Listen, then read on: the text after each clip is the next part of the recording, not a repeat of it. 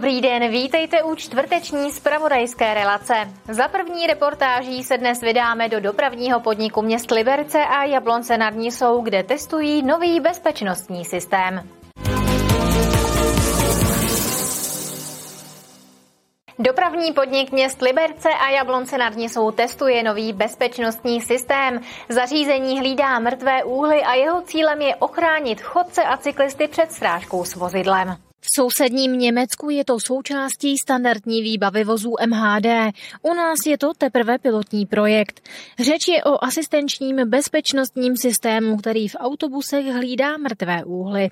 Máme vybavený jediný autobus teda zatím, je to víceméně testujeme ten systém a budeme se spolehat na zpětnou vazbu od řidičů, jak se to chová potom v praxi a v provozu. Ten systém by měl vlastně nějakým způsobem upozornit řidiče na to, pokud zvýšit bezpečnost, hlavně na to teda by ho měl upozornit, zdali nehrozí nějaký střed buď s vozidlem nebo s chodcem, nebo po případě třeba s cyklistou a tak dále. Zatím ho tady máme pouze několik krátkých týdnů, je to zkušební provoz a osvědčil se zatím dobře, ale s několika problémy. To pravé upozornění na chodce je velmi dobré, ale problém je, že například ve Fignerce, kde je velký pohyb cestujících, to v podstatě bliká upozorně neustále. Autobus je vybaven třemi kamerami, jedna je za čelním oknem, ta hlídá prostor víceméně před předkem vozidla a pak jsou dvě kamery na boku vozidla. Jedna kouká směrem dozadu, takže hlídá bok vozidla a zadek vozidla a ta kamera ve prostřed je zase nasměřována dopředu do vozidla a zase hlídá jakoby bok a předek nebo takový ten pravý úhel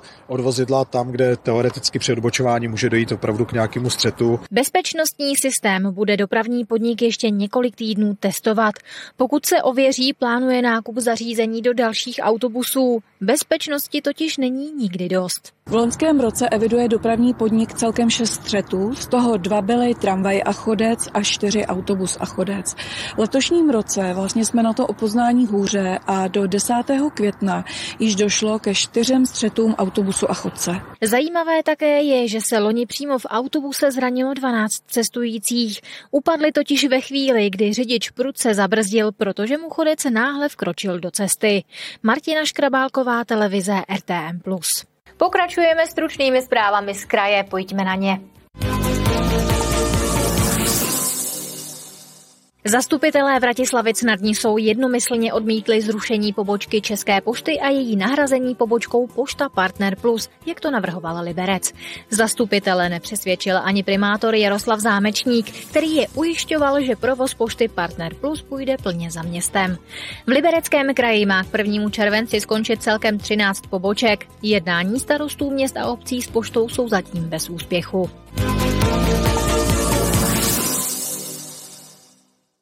Sklářská muzea v Kamenickém Šenově a Novém Boru pravděpodobně v následujících letech čeká rekonstrukce za desítky milionů korun.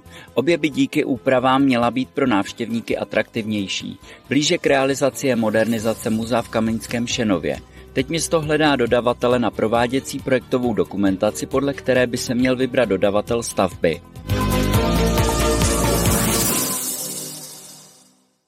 Na autodrom Sosnové se o víkendu sjedou veteráni. Představí se více než 120 sportovních a cestovních historických vozů, 20 formulí a přes 40 motocyklů. Součástí letošního ročníku, kterým si pořadatelé připomínají 120 let od prvního motoristického závodu na Českolipsku, je i sraz vozidel a motocyklů Laurin a Clement, který připomene 120. výročí prvního motocyklového závodu v severních Čechách na trati Česká Lípa Doxy.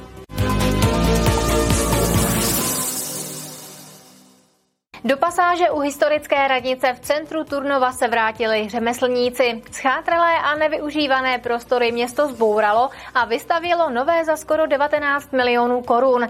Pasáž u radnice tak ožívá zhruba po 40 letech. Historické místo, které ale zároveň dýchá novotou.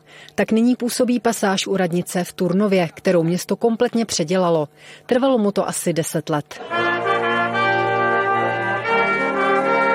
Je to malinký objekt, vlastně by se dalo říct, že není vůbec jako zásadní nebo podstatný v tom organismu toho života, ale pro mě jako pro starost to bylo hrozně důležitý, protože to je v plném centru městské památkové zóny, je to v blízkosti historické radnice, kde má sídlo vedení našeho města A bylo to místo, za který jsem se otevřeně styděl. V pasáži bylo naposledy rušno v 80. letech 20.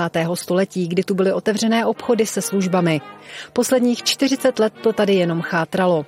Do pasáže se ale teď znovu vrátil život a to díky 12 novým nájemkyním. Mohli bychom samozřejmě takový prostor pronajmout pro kancelářské potřeby na běžné obchody, ale zastupitelé Turnova dali šanci, aby jsme navázali na historii turnovského díla, na ty řemeslníky, který tady byl na začátku minulého století a teď tady máme nové řemeslnice a nabídli jsme jim nějaký nižší nájem, aby tady mohli být. V přízemí Nové pasáže se otevřely celkem čtyři obchody s dílnami a ateliéry. Celý koncept je uh, vlastně vymyšlený tak, eh, aby jsme se mohli doplňovat. Jsou tady zlatnice, a jsou tady brusičky, je tady rytečka skla, je tady rytečka kovů a je tady ještě ševcová a také návrhářka oděvů. V dílnách a ateliérech mají zájemci možnost zakoupit si vystavené produkty nebo se s řemeslnicemi mohou dohodnout i na individuální zakázce. V pasáži se nachází také galerie. Tady jsou v současné době k vidění obrazy turnovského výtvarníka Karla Janáka. Jana Poustevníková, televize RTM+. Je tu další rychlý přehled informací z kraje. Začneme na Technické univerzitě. Na kolejích Technické univerzity v Liberci se znovu mohou studenti sprchovat bez obav z legionely. Výsledky posledních testů teplé užitkové vody na bloku D harcovských kolejí neprokázaly žádnou přítomnost bakterií. Nadlimitní množství bakterie ve vodě odhalili hygienici na začátku dubna na blocích A a D. V liberecké zoo se po 30 letech vylíhlo mládě ohroženého supa hnědého, největšího evropského dravce. Pokud se jeho odchov podaří, mezinárodní koordinátor chovu ho zřejmě doporučí k vypuštění do volné přírody. Na řadě míst v Evropě byl v minulosti sub hnědý vyhuben a i v zoologických zahradách se podle libereckého zoologa Jana Hanela množí zřídka. Liberec bude opět po dvou letech hostit Mezinárodní loutkarský festival Mateřinka, který v pěti dnech představí to nejlepší ze současné loutkové tvorby pro děti předškolního věku. Na 27. ročníku vystoupí 19 profesionálních loutkových souborů a solistů z České republiky, Belgie, Dánska, Německa a Slovenska.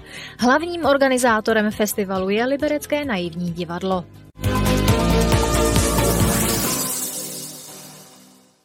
V Jablonci nad Nisou ocenili nadané žáky a studenty. Cenu pro nadané udělilo město ve čtyřech kategoriích. Sport, studium, umění a cena za mimořádný počin. Celkem město ocenilo 31 dětí. Cena pro nadané se vrátila po dvouleté covidové pauze. Jde o projekt Jablonce nad Nisou, nad kterým převzala záštitu náměstkyně primátora Jana Hamplová. Já jsem velmi ráda, že v této tradici pokračujeme po té pauze, který způsobil covid. Vlastně ceny se udělují od roku 2016, takže e, dnes to bude e, po šesté, kdy oceňujeme zvlášť nadané děti a těch bude celkem 28 a oceníme i tři mimořádné počiny. Cena pro nadané není soutěž. Děti nominují školy, včetně základní umělecké. Cenu si letos odneslo 31 dětí, a to ve čtyřech kategoriích. Sport, studium, umění a mimořádný počin.